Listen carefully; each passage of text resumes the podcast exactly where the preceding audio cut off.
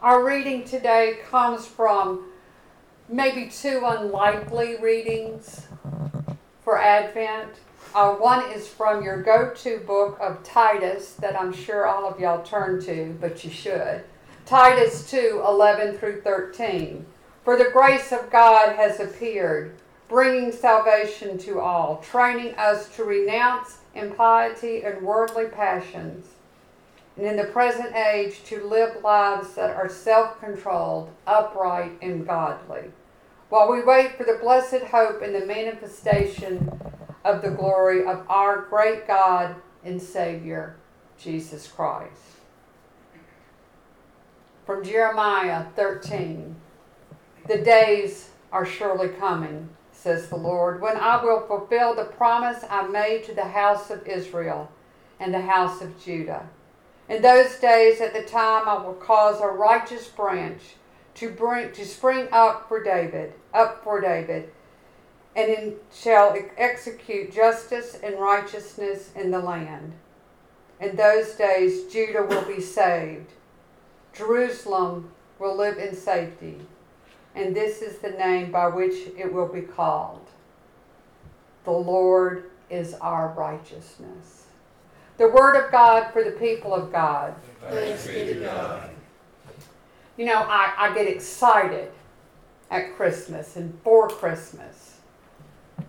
Especially when you walk into Sam's and you see the decorations on the 4th of July weekend. That's just a little too early, isn't it?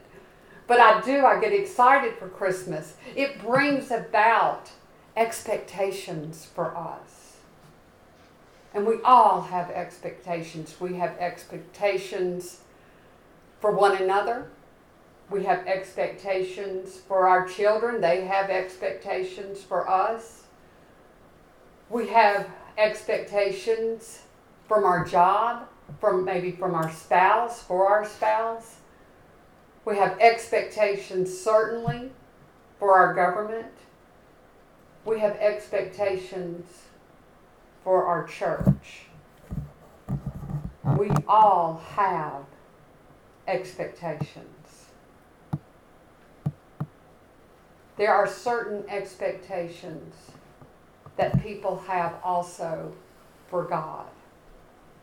They expect Him to be there when they need Him, but to leave them alone the rest of the time.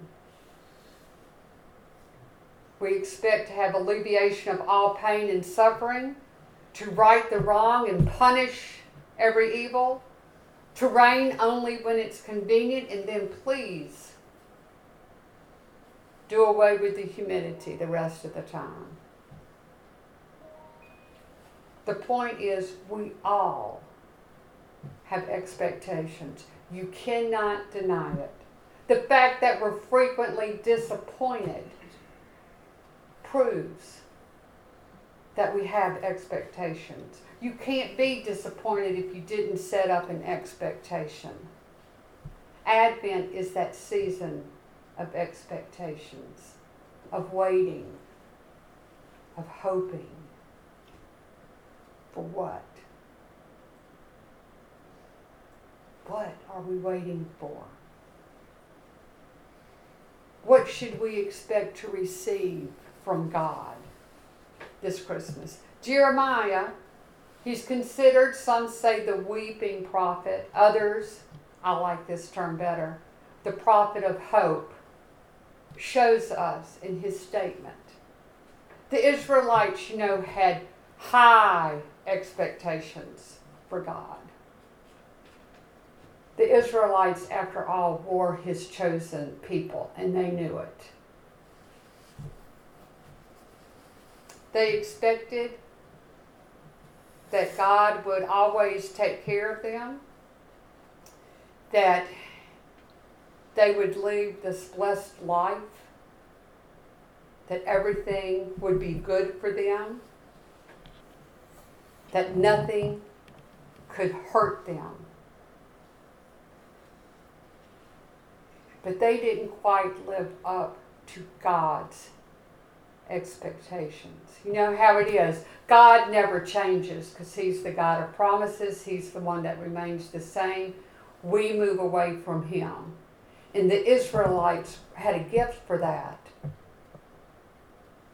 They knew what was going to happen when they did not live what they said they would do. If you go back and read in Chronicles, you'll see it. What happened to the 10 northern tribes? That was a promise that God had made. And Jeremiah was God's spokesman before and after Babylon. After Jerusalem was destroyed. After the people went into exile. It is Jeremiah's message that maybe dashed the short-term expectations of the Israelites. But it gave them long-term hope. The days are coming, declares the Lord, when I will fulfill the gracious promise I made to the house of Israel and to the house of Judah. You know, throughout the Old Testament, there is one very important thing that you see. And that is, God is a God of His promises. He made promises. He kept them to real people in real history. If you don't get anything else out of the Old Testament, read it and get that and let that stay with you. In those days and at that time, I make a righteous branch sprout from David's line. He will do what is just and right in the land. And in those days, Judah will be saved and Jerusalem will live in safety. Even in the darkness and the hopelessness of exile in Babylon, you had true, faithful believers like Daniel and Esther who believed, a descendant of David, just as God promised, would deliver them. Even though that temple lay in ruin and literally their king was in chains, they believed that one day when Judah would be delivered and Jerusalem would live in peace and safety. They longed for that. They waited for that. They hoped for that. They expected it. You know, it took 70 years. If you know the story, it took 70 years till finally Cyrus made a decree and they were free to return to Judah, to rebuild Jerusalem and the temple, because God had kept His promise. Things they thought would go back just the same, back to the glory days. The old people who remembered the time before exile and captivity in Babylon said it's just not the same. They wept for those glory days. And actually it wasn't the days that they remembered as it was before. Everything had been destroyed. The Ark of the Covenant had been lost or destroyed. We still wonder exactly what happened to that. They were occupied first by Persia, then by Greece, and then by the Roman Empire. Things weren't the way they remembered them.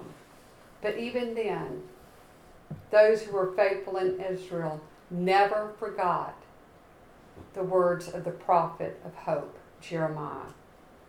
The promise of a righteous king out of the house of David to do what was just and right, bring salvation from the oppressors. They remembered the promise and looked forward in hope, always expecting something greater. You know, over the years, various Messiah-like type people, figures came and went, arose and attempted to liberate Jerusalem and Israel, to restore it to the way it was. But they never did. They never accomplished that. And then 1 year, a week before Passover, the most unexpected candidate, Jesus of Nazareth, and his band of ragtag followers riding on a borrowed donkey came into Jerusalem. The people were thrilled. Here was their king. They shouted, "Blessed is he who comes in the name of the Lord, Hosanna." We celebrate that on Palm Sunday, don't we? We still do. You know what? They were right. Because every prophecy he fulfilled, a miracle that he had performed, and they had heard about him, they knew about him, proved that he was the one. The righteous branch from David's line. What did they expect of Jesus? What were they really hoping for? But they had always hoped for the restoration of Israel, liberation from the Roman Empire, a descendant of David on the throne, glory restored to the temple. That's exactly what Jesus brought, but just not in the way that they had expected. He came to do justice for their sins, and by the way, ours, to be righteous in ways that we cannot and never will be able to do. He came to carry out a great exchange. Our sins for his righteousness. He came to be our substitute. The King Israel really needed. The one born in Bethlehem only to die for our sin on Calvary. He came to launch a holy war. The one that they expected was not what they were going to get. He came to launch a holy war against sin and death, the powers of hell that threatened to destroy us eternally. Jesus came to save Israel, not by ruling on a throne, but by dying on a cross.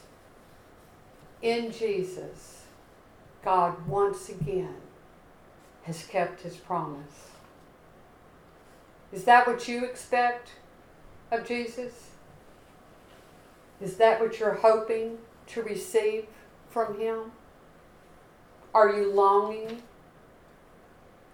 waiting, hoping for the kind of king who was born in a stable, eats and drinks with the very worst of the worst, washes the dirty feet of his disciples, ride not on a donkey that he owned, but one that he had to borrow, carries his own cross to a hill to bleed and die for you? Does he meet your expectations? Because this is the kind of king the world expects and demands, and they just didn't know it. Still don't know it. The King who offers free forgiveness and peace with God. The world rejects. They're looking more for the person that's going to give them a 2-for-1 pumpkin latte at Starbucks. This is the kind of king that we should have been expecting. But what happens to us is false expectations leak into our lives. Maybe it's not so much that we were expecting a conquering hero type, but often we expect Jesus to fix our short-term problems. This time of the year, we expect Jesus to help that UPS man find our house and get our gifts here on time. We expect him to make sure we're happy If that is what you are expecting, prepare yourself to be disappointed this Christmas. That king isn't coming, because that isn't the king of God's promises. If you expected to receive what God promised, a king out of the house of David, who will do what is just and right, who will suffer on the cross for your sins, who still brings these amazing gifts to you in humble ways through the word and the water, the bread and the wine. Then prepare to receive much more than you ever expected, because a Savior is God's Christmas gift to each one of us. He is the King God sends us.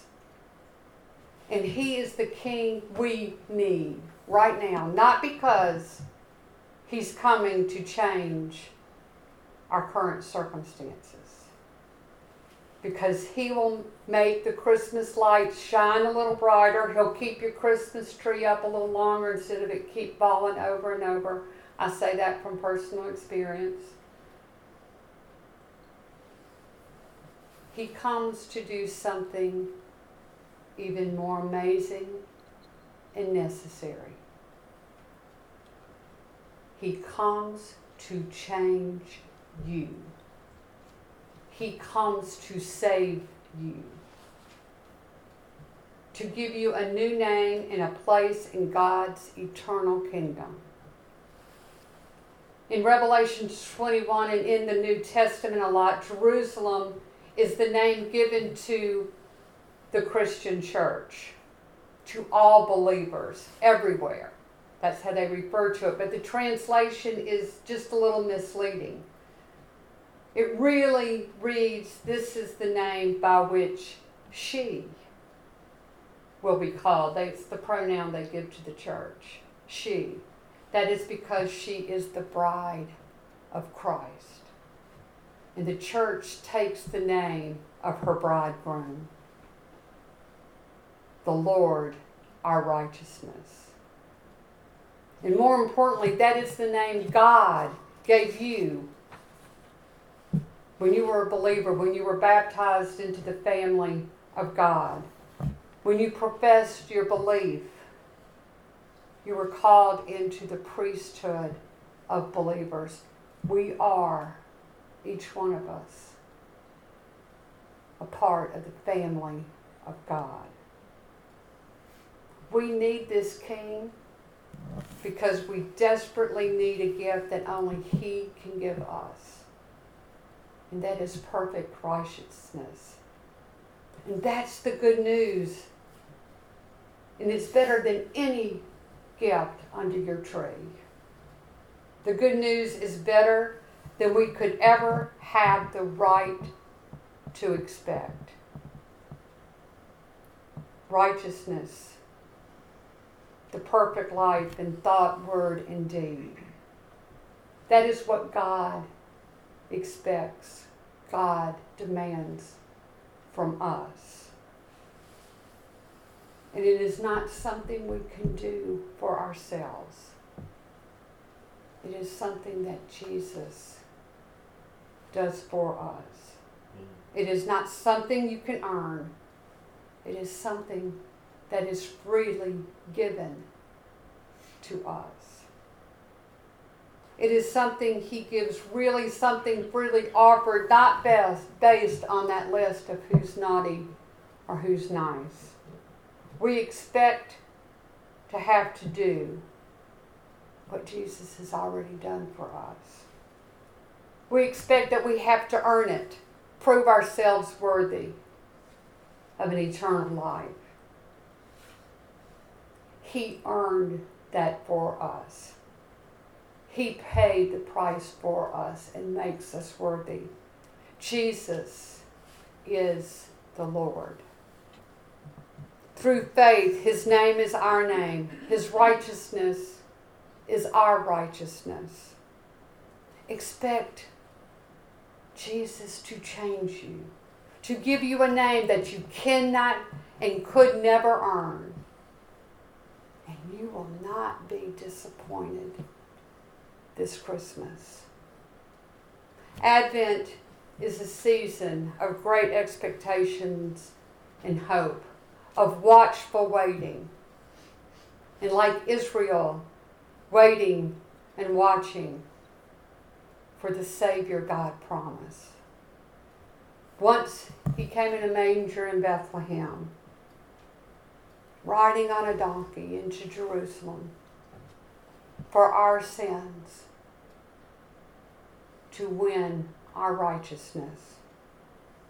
Now he comes to you in water and the word, and on this day he comes to you in the bread and the wine to give you his righteousness. One day he will come in power and glory to raise all of us to the eternal righteousness. Expect him.